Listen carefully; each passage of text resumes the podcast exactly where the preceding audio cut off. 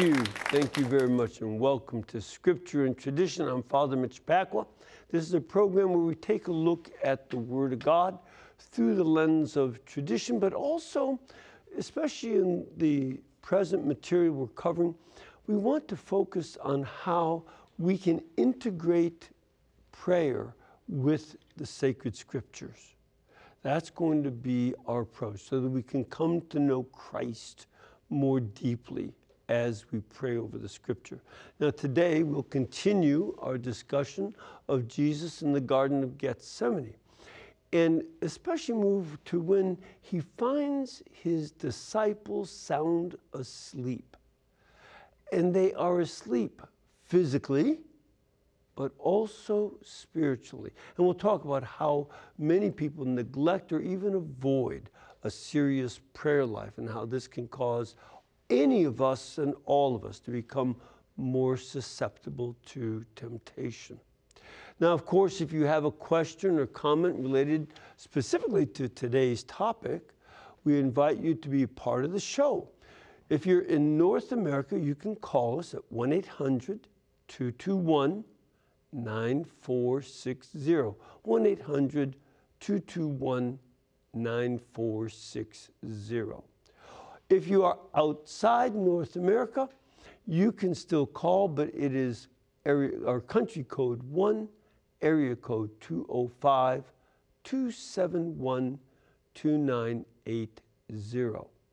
Or you can also contact us by email by writing to scripture and tradition at ewtn.com. Furthermore, you can part, follow us and participate with the show on YouTube. So, we are continuing to go through my book, Wheat and Tares Restoring the Moral Vision of a Scandalized Church. And you can get a copy of this book at EWTN's Religious Catalog. Just go to EWTNRC.com, where the book is item number 81098. 81098. If you have the book, we are starting today's discussion on page 84. Okay? So let's go to that section. We had talked last week about Jesus being a prayer.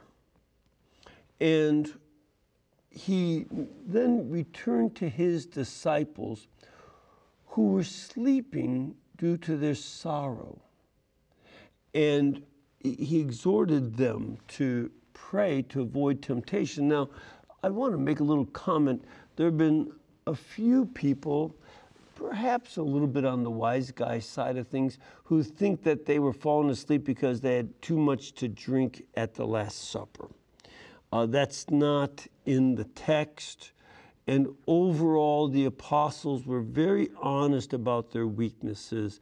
I, if somebody tries to teach you that, they just may be reading some of their own problems into what the apostles did. But here it's the, the, the text says they were asleep because they were so filled with sorrow, and it just overwhelmed them. So our Lord says to them in Luke 22, verse 46, Why do you sleep? Rise and pray that you may not enter into temptation. This is very, very important here. Our Lord is calling them to a watchfulness. Not the first time, or it won't be the last time that He calls them to watch and, and stay alert. Um, in this case, there's a watchfulness against temptation. Temptation is where we move towards a, a, a, sin. We are attracted by a sinful behavior. And there are a lot of sins that attract us. In this situation, it will be cowardice. That's going to be the moral crisis for them. They will be cowardly.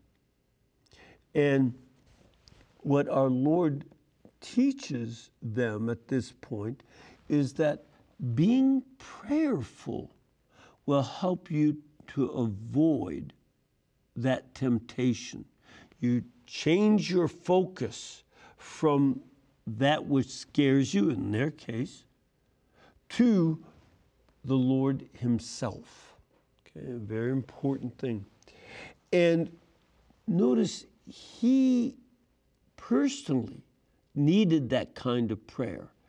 The reason that He is in Gethsemane is so He can pray in the midst of a temptation that will be coming from outside of him. You know, this because our Lord doesn't have disordered desires. He doesn't have original sin. And because he doesn't have original sin, temptations don't come from within him, but there will be temptations that come from outside of him. And he knows that he needs prayer and he knows that his disciples need prayer. And unfortunately, the 11 disciples give into slumber instead of prayer. The only one who stays awake is the traitor, as we'll see in a later section. Now, this is worth noting for us that a lot of people neglect prayer. They don't make time for it. Some people even go, and this was especially popular back in the 60s, uh, maybe the 70s as well, and some of the folks who came up in those days still will, might say it, that my work is my prayer. Now, that doesn't make good sense, really doesn't. You can offer your work as a gift to God, and, you, and with the morning offering, you know, if you do that every morning, you can make your work into a type of prayer, but there is need for interpersonal communion. You know, when a couple is married, a guy might come home and said, "Look, I worked all day. That's that's thanks enough. And then never thanks his wife for her contribution in the family, never compliments her, never says anything nice, never speaks romantically. Uh, just my work is what I do for you. That's enough. And then uh, I don't think that'll go over real well. I really don't. And it ought not. There needs to be more than just doing things. There is a relationship. And prayer is an important part of our relationship with God, where we speak to Him from our hearts, the way a husband and wife need to speak to each other from their hearts. And that might be a good model for us to understand our prayer. Other times, people are so surrounded by noise. Ours, ours is a very noisy society. Can't even ride the elevator in peace and quiet. They're playing dumb versions of music. Uh, they even call it muzak. Um, you know, but there's always noise going on, background noise. And this also helps to block out what our Lord is saying. And then people can have other excuses, lots of, lots of excuses why you don't pray. But it leads to the same result. You have less sensitivity to God.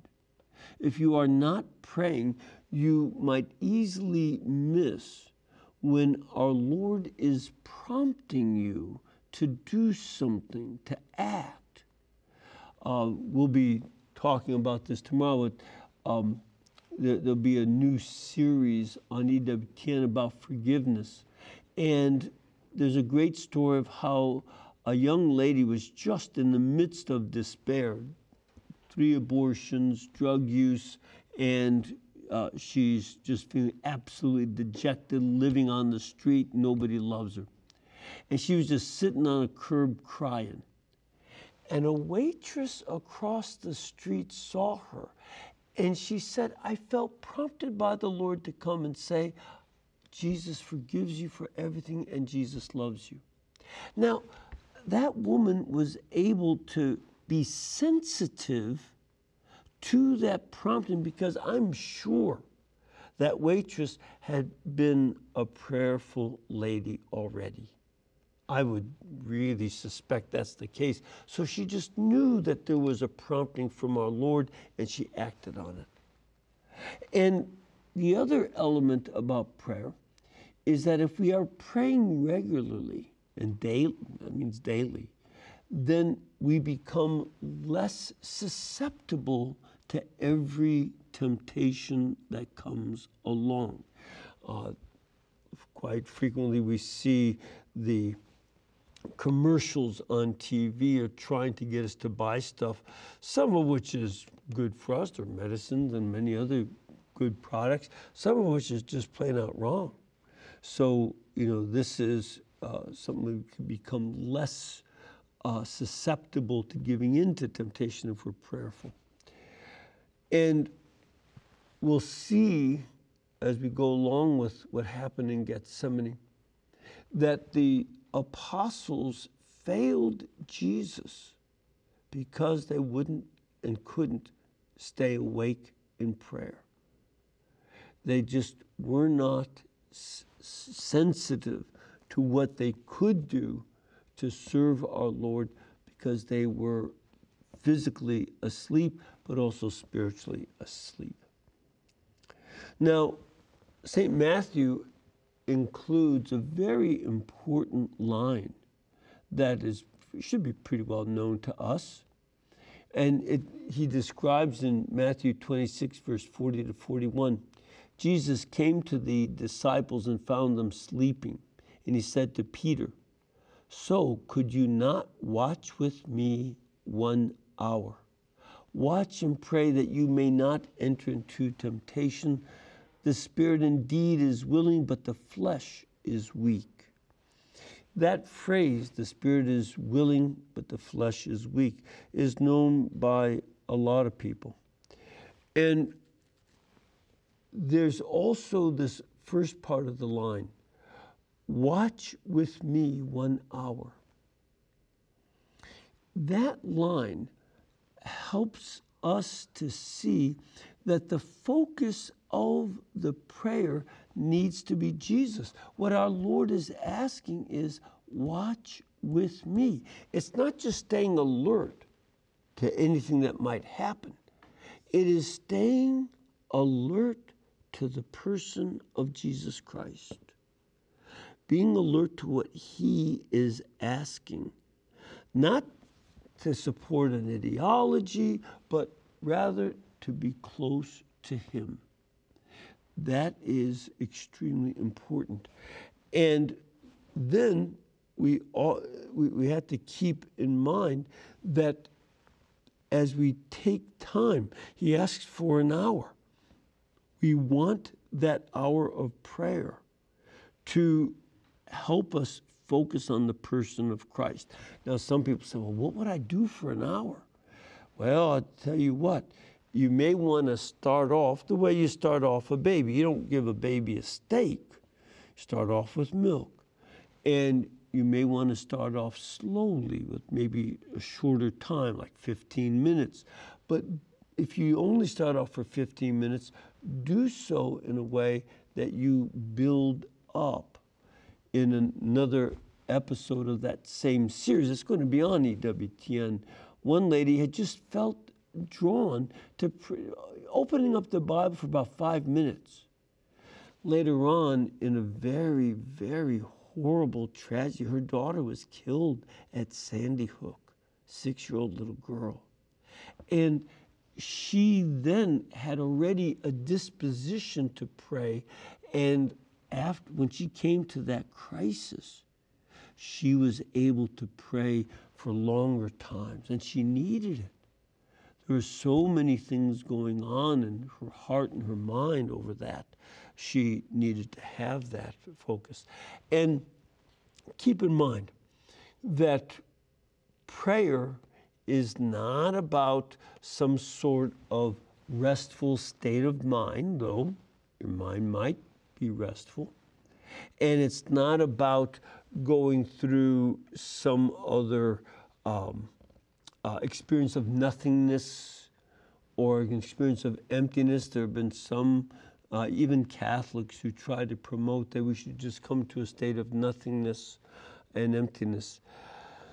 I don't think that's it either. It, I, I think that would be a mistake. Uh, it's rather that we want to focus on Jesus Christ. That has to be the key here. And the goal of our prayer is not some state of mind or state of consciousness. Back when I was myself fascinated by the New Age movement in the early 70s, before it was even called the New Age movement. You know, the idea that was presented was trying to seek a certain state of consciousness. That's not Christian prayer. It's not about a state of consciousness. It's about a relationship with God, a personal relationship that the more deeply you enter into it, the more personal you understand Him to be. And this kind of personal union with Jesus Christ, this is the source of strength to overcome various temptations. Again, for the apostles and Gethsemane, the temptation is to cowardice.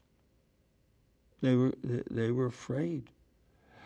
For other people, it's temptations to use booze and drugs sex, possessions, shopping, gambling, all kinds of attractions that people have that divert them from Jesus. And this is something that we have to keep very much in mind. What he is doing here is reminding St. Peter and every single Christian that our human flesh is weak we are prone to easily be distracted. We're kind of like dogs that when you're taking them for a walk and you yell, squirrel, and they, they just jump, you know, they, they want to go get them. Um, this, this is the kind of thing that we ought not to be. And what is it about the flesh that is so weak? It's weak because it's disordered the flesh has desires for good things uh, human sexuality, having personal possessions, uh, being able to uh, have the things you need. All of those are good things in themselves. But we get distracted because we want too much of certain things and not enough of others. We want to make sure we're having enough fun and we're not necessarily desiring work. And though some people are so focused on work, they don't have any fun either. And they're imbalanced that direction. But right now, I'd say the general run is that a lot of folks are more distracted and disordered in their desire for uh, fun and, and those kind of things. And if you let those disordered drives take control of your life, they'll destroy you. Again, look at the alcoholics and the drug addicts and sexual addicts and gambling addicts. Look at them and see how their disordered desires ruin their lives and very frequently bring them to the brink of death. That's not unusual if not all the way over to death. So, this is something that we need to understand that focusing on Christ, making Him the King of our hearts, helps to pull these different disordered desires into Christ's order. All right, we're going to take a break here. We'll come back in a couple minutes, so please stay with us as we continue on this topic.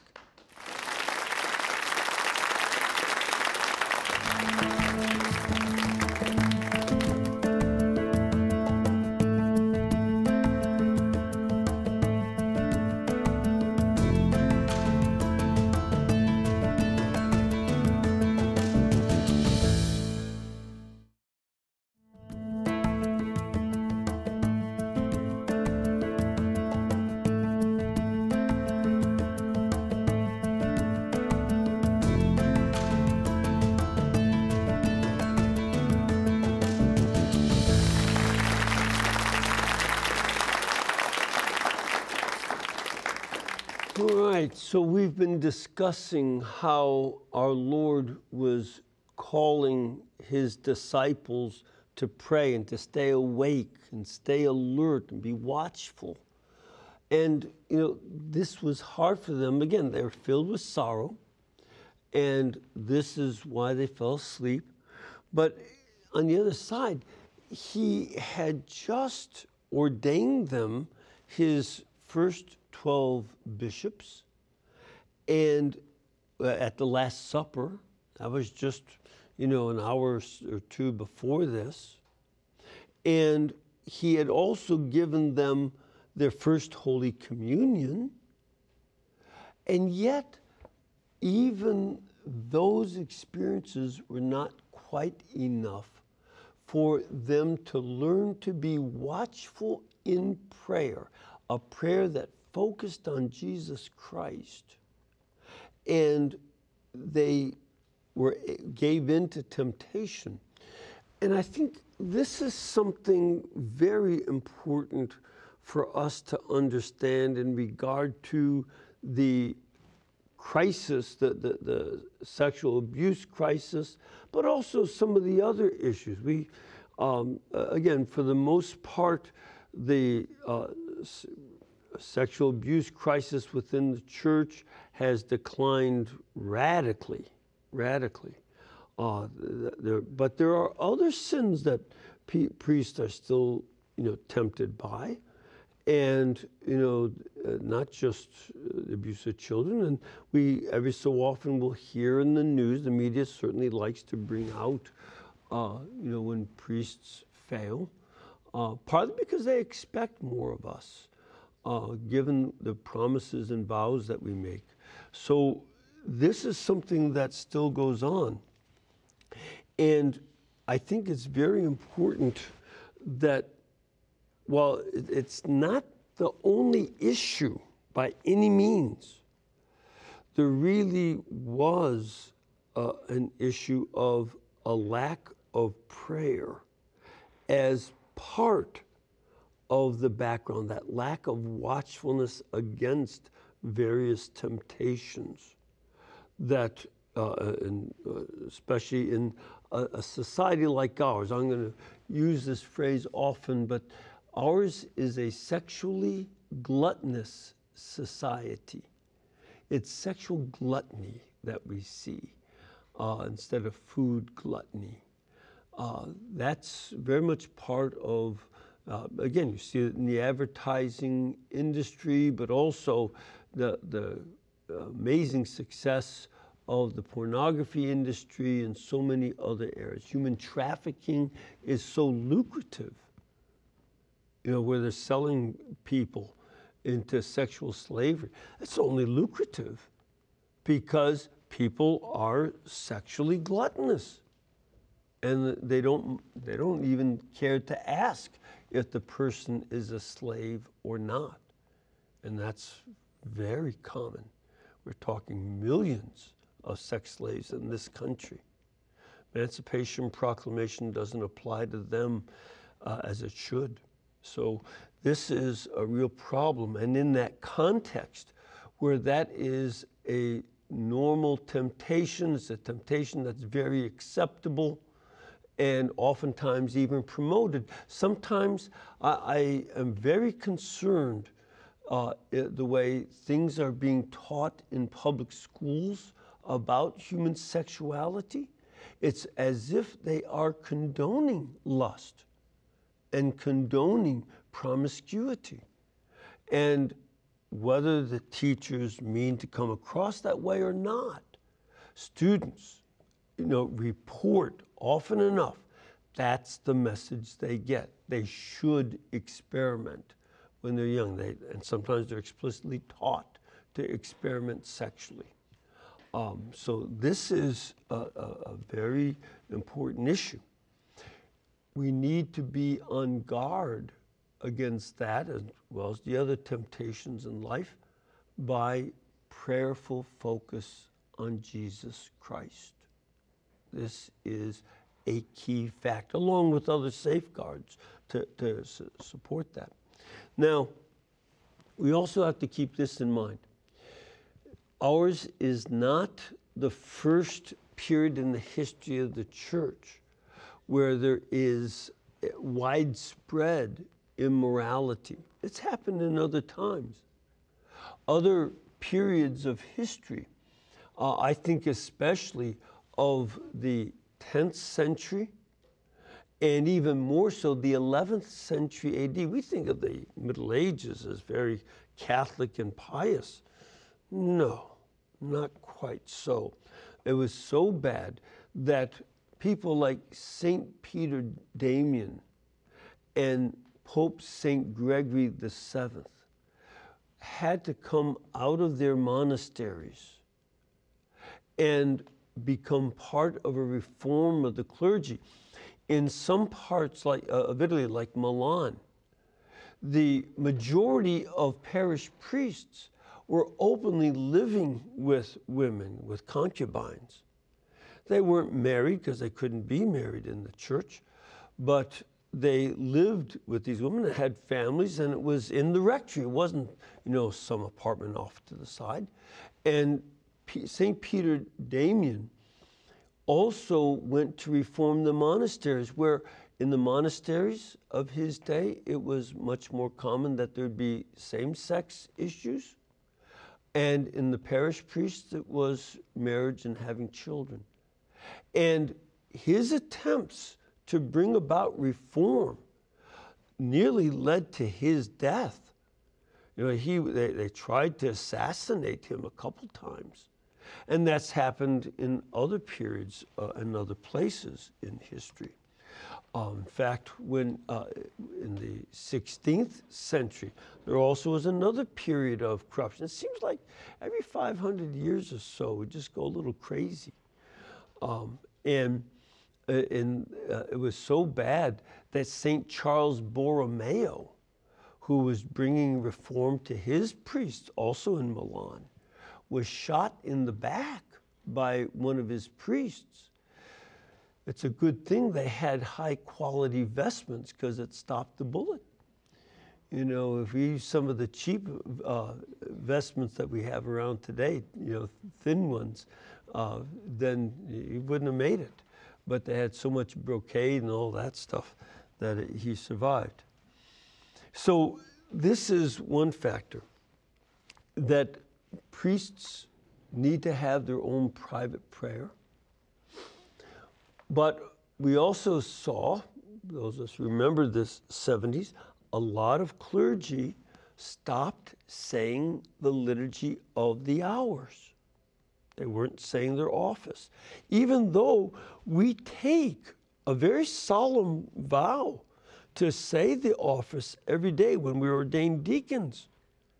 The permanent deacons and the transitional deacons all take that same promise to say the office every day under pain of mortal sin.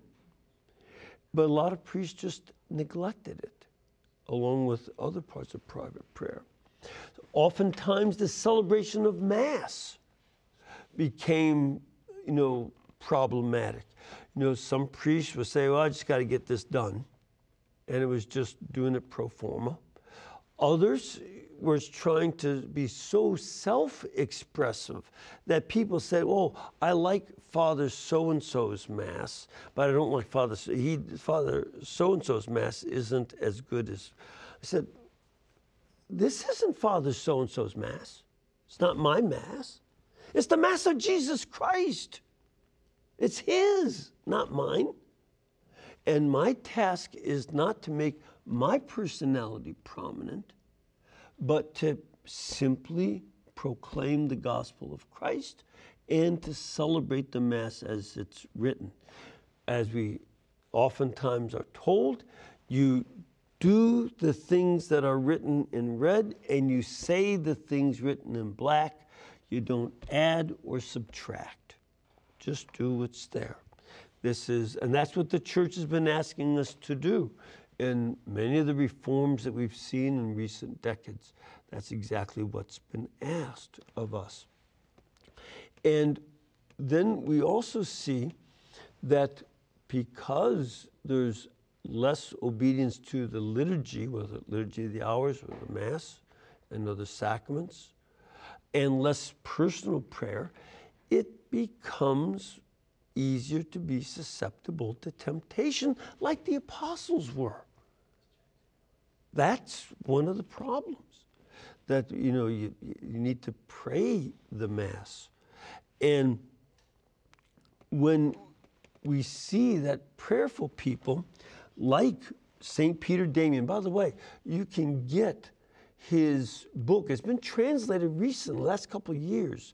I think it's called the book of gomorrah um, it's been translated from latin into english by a layman in central texas i think he's out in China or one of those places out there. And he just sat down to it and translated it so that we could learn from that book and learn from Peter's, uh, uh, Peter Damian's uh, experience.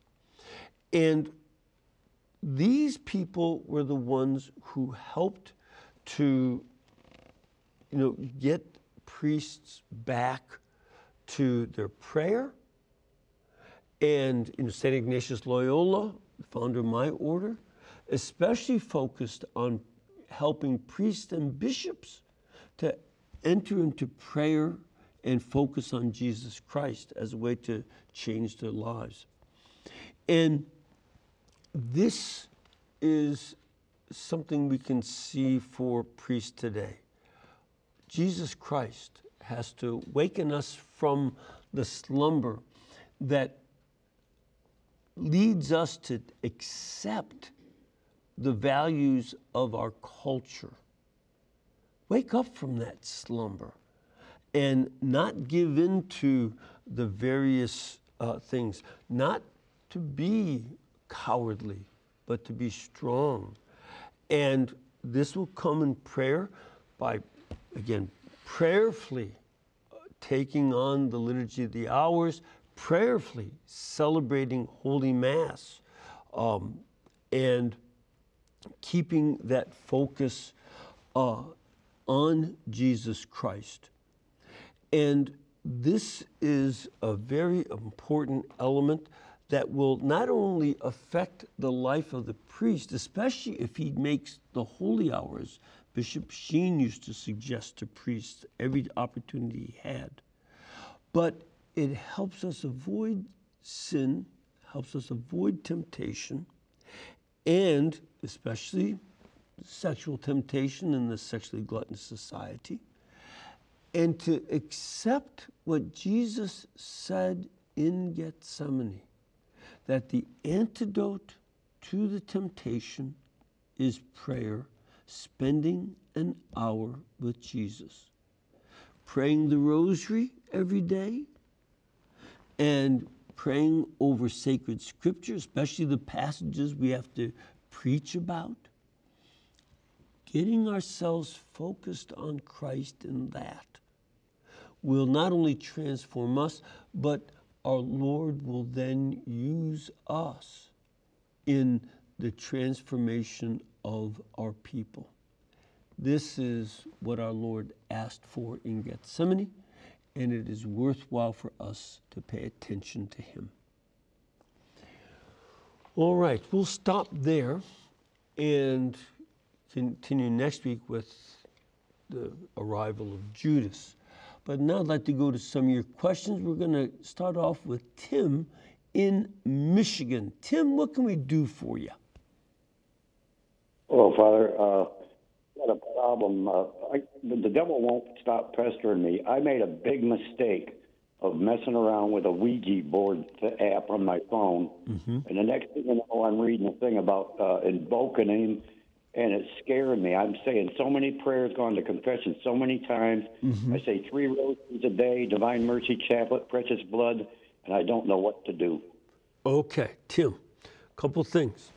You know, um, one of the this is a basic principle in dealing with temptation. Um, the devil wants you to be scared, all right? He wants you to be anxious. That is the opposite of what God and his angels say to us. And there's something that I would, you might try to meditate on this um, go back to the gospel. You can take a look at John chapter 6 and the parallels in the other gospels as well.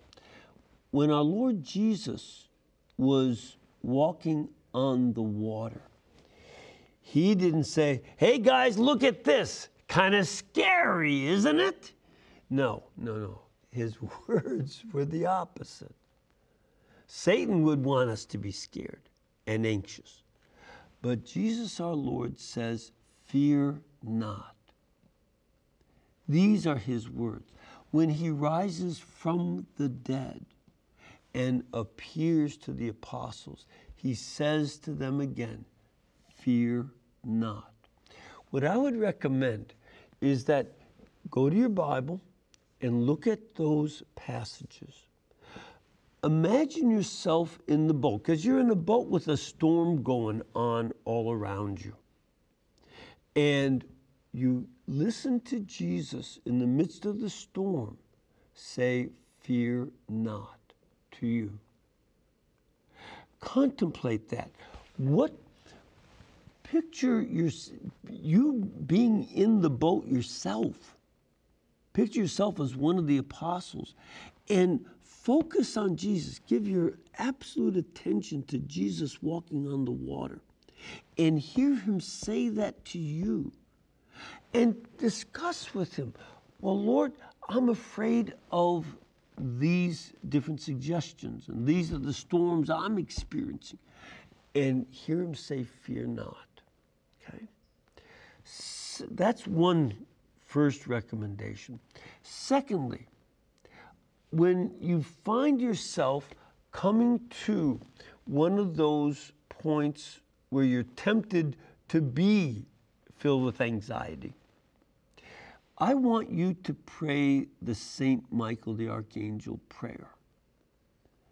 You know, ask his help. This is, and just learn to make that an automatic jumping to him and you know to say saint michael the archangel defend us in battle. You recognize tim you're not strong enough to fight the evil one. So ask saint michael to help you. Defend us in battle and be our safeguard against the wickedness and snares of the devil. You've confessed. You are you know repentant and the devil is the one who wants you scared and who will also tempt you. Remember, he, God never tempts us, He doesn't. But the devil certainly does. And as it says in Revelation chapter 12, verse 10, that Satan is the one who constantly, constantly accuses the brethren day and night. Saint, that's right after Saint Michael defeated him. And this is how we find an antidote by focusing on Jesus and asking Saint Michael to help us. That would be a couple of the suggestions I would make. Okay? Stay close to your parish priest too and get his advice as you move along. We have another question from our studio audience. Sir, where are you from? Um, Jacksonville, Florida. Good to have you. Thank you. And what can we do for you? Uh, my question is in trying to improve my prayer life, I've done some reading and it talked about meditative and contemplative. And it's, it's really hard for me to understand. Maybe you can speak to that in Yeah. terms of understanding one uh, versus the other or, or together. Yeah, um, you know, I personally am not um, adept at contemplative prayer the way, say, Benedictines tend to do. Um, you know, I'm I was called to the Jesuits, the Society of Jesus, and our prayer is meditation. I think for most people, it is uh, a, a better or an easy introduction instead of worrying about contemplation yet. Unless you have some Benedictines to help you with that, or some Trappists, um, uh, or maybe some Carmelites. You know, they, they have a lot of insight into that. But if you're, ask, you're asking a Jesuit, And I would say you focus on, like I said to Tim, go to scenes of the gospel and meditate on the person of Jesus. And then engage him in a conversation like a friend to a friend uh, after you've done that. That would be something I think most of us can do. Uh, and it's a, it may be, you know, a, a more simple way of praying and what I'm capable of. You know, these are the gifts the Lord gave me. Uh, maybe someday our Lord would lead to deeper contemplation, but for this point, uh, focus on Jesus in the Gospels and coming to get to know Him. That's where I would focus so that you can grow in that. And if our Lord gets, gives you other gifts, because contemplative prayer is a gift, not a technique, then go ahead and accept those gifts when they come. But until then, just keep it simple.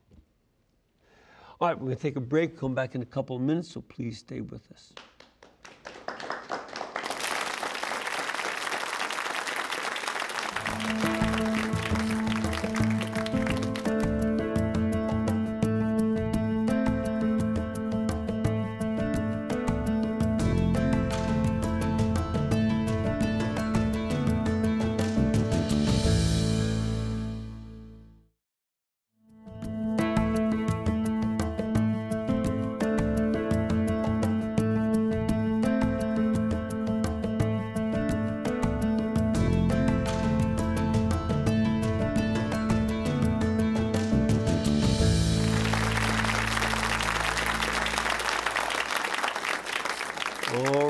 Welcome back. Now, tomorrow we're going to have a very uh, wonderful guest. She's been on with us before uh, for EWTN Live at 8 p.m. Eastern Time.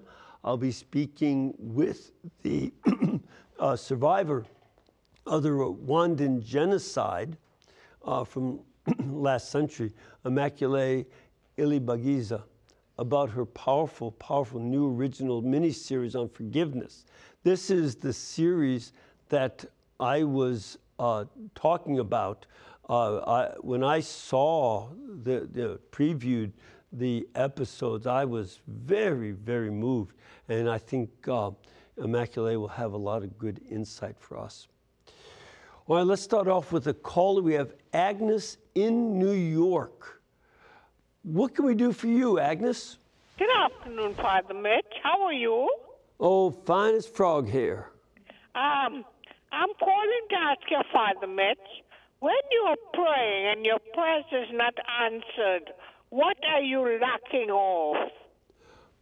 There are a variety of things, Agnes, and there's no one answer to that.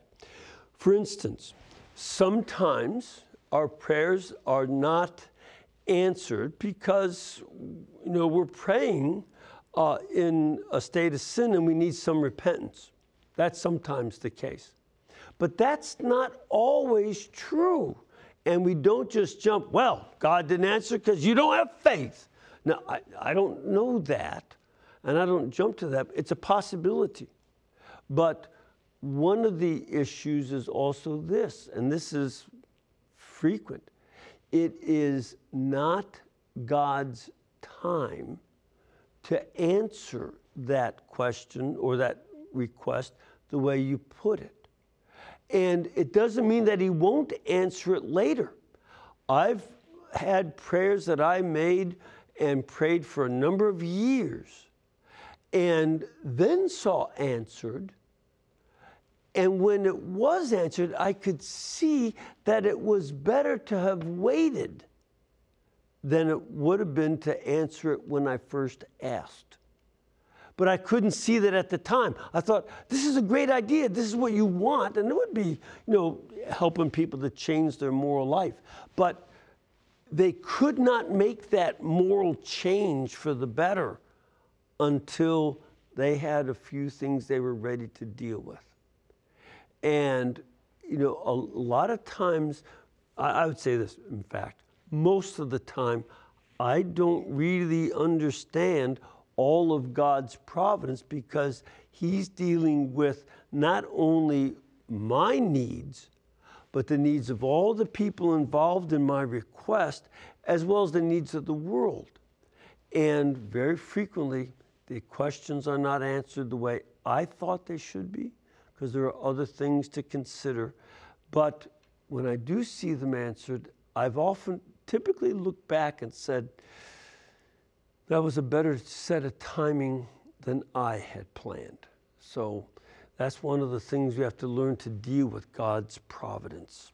So that's as much as I know about it.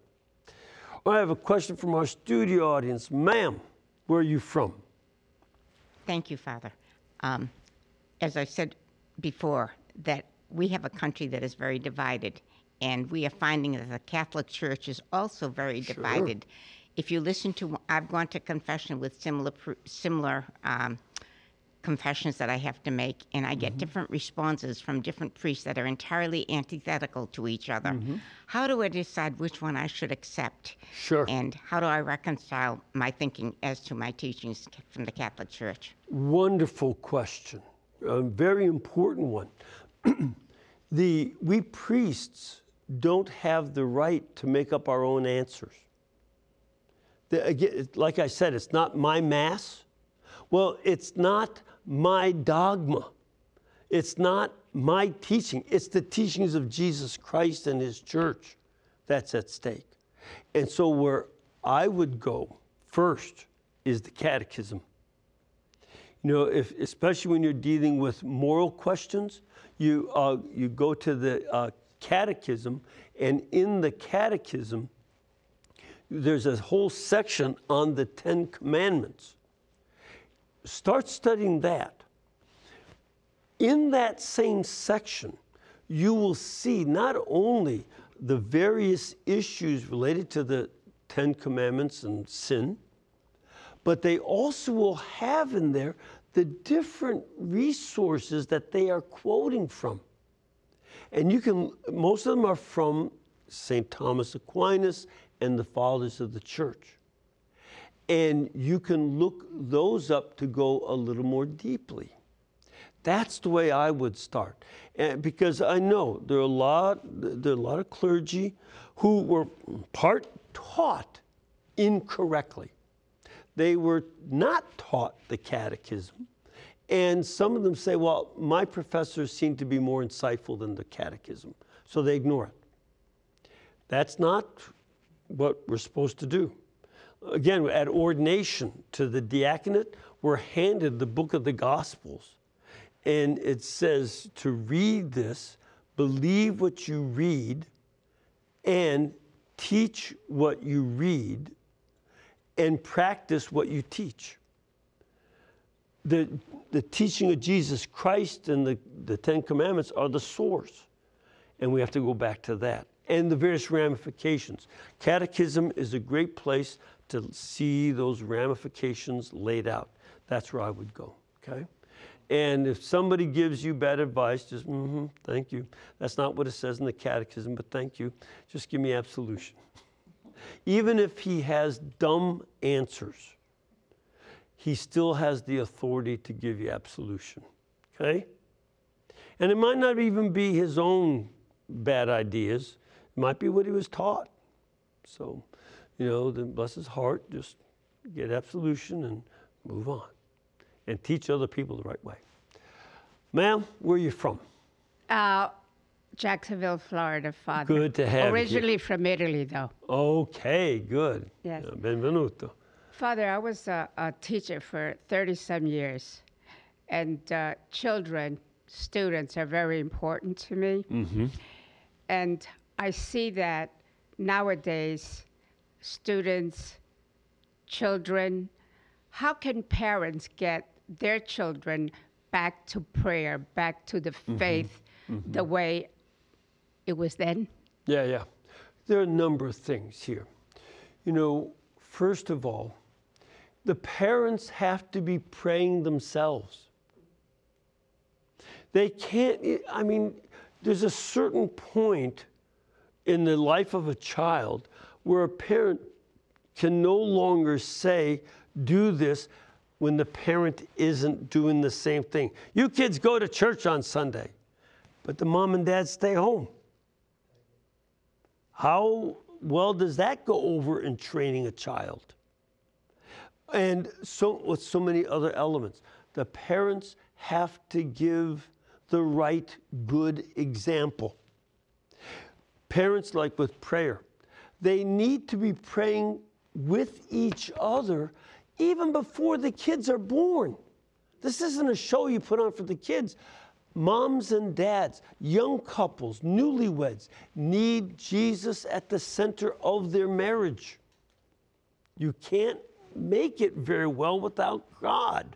So they need to be praying. And then don't wait until the kid is three years old to start praying with them. You pray with them when they're in the womb. And all through their growing up, you're praying with them. And not just telling them to say their prayers, you pray with them. Another element, and this is missing in our society very badly. When do people sit down at dinner and talk amongst themselves as a family? You don't see that much anymore. Everybody runs to get calories, but they don't have a meal together. Those meals at the dinner table is where moms and dads discuss with their kids the various things. Put that phone down. You listen to us and listen to your brother and sister and be nice. Pass the, learn to be polite, pass the potatoes, say please and thank you, and all those conversations, that needs to be there, along with the family going to church together. And you cannot emphasize enough the importance of the dads being leaders of this in the families. These are the key things so that you discuss the issues of faith. And if a kid says, Well, I just don't like it anymore, I don't believe it, you don't just say, Well, I, you do because I said so. No. You know your child well enough, you can discuss it with them and talk about it and keep that or, or establish that conversation well before they're smart aleck teenagers so that when they are smart alecks, they're still willing to listen to you. This is key. But I'm afraid that we've run out of time here, so may the Lord bless you and your families and keep you and cause his face to shine upon you and lead you in all of your ways by his peace. May Almighty God bless you, Father, Son, and Holy Spirit. Amen. And again, this network is brought to you by you. So please remember to keep us in between your gas bill, your electric bill, and your cable bill, because your support is the only way we can pay all of our bills too. God bless you all, and thank you.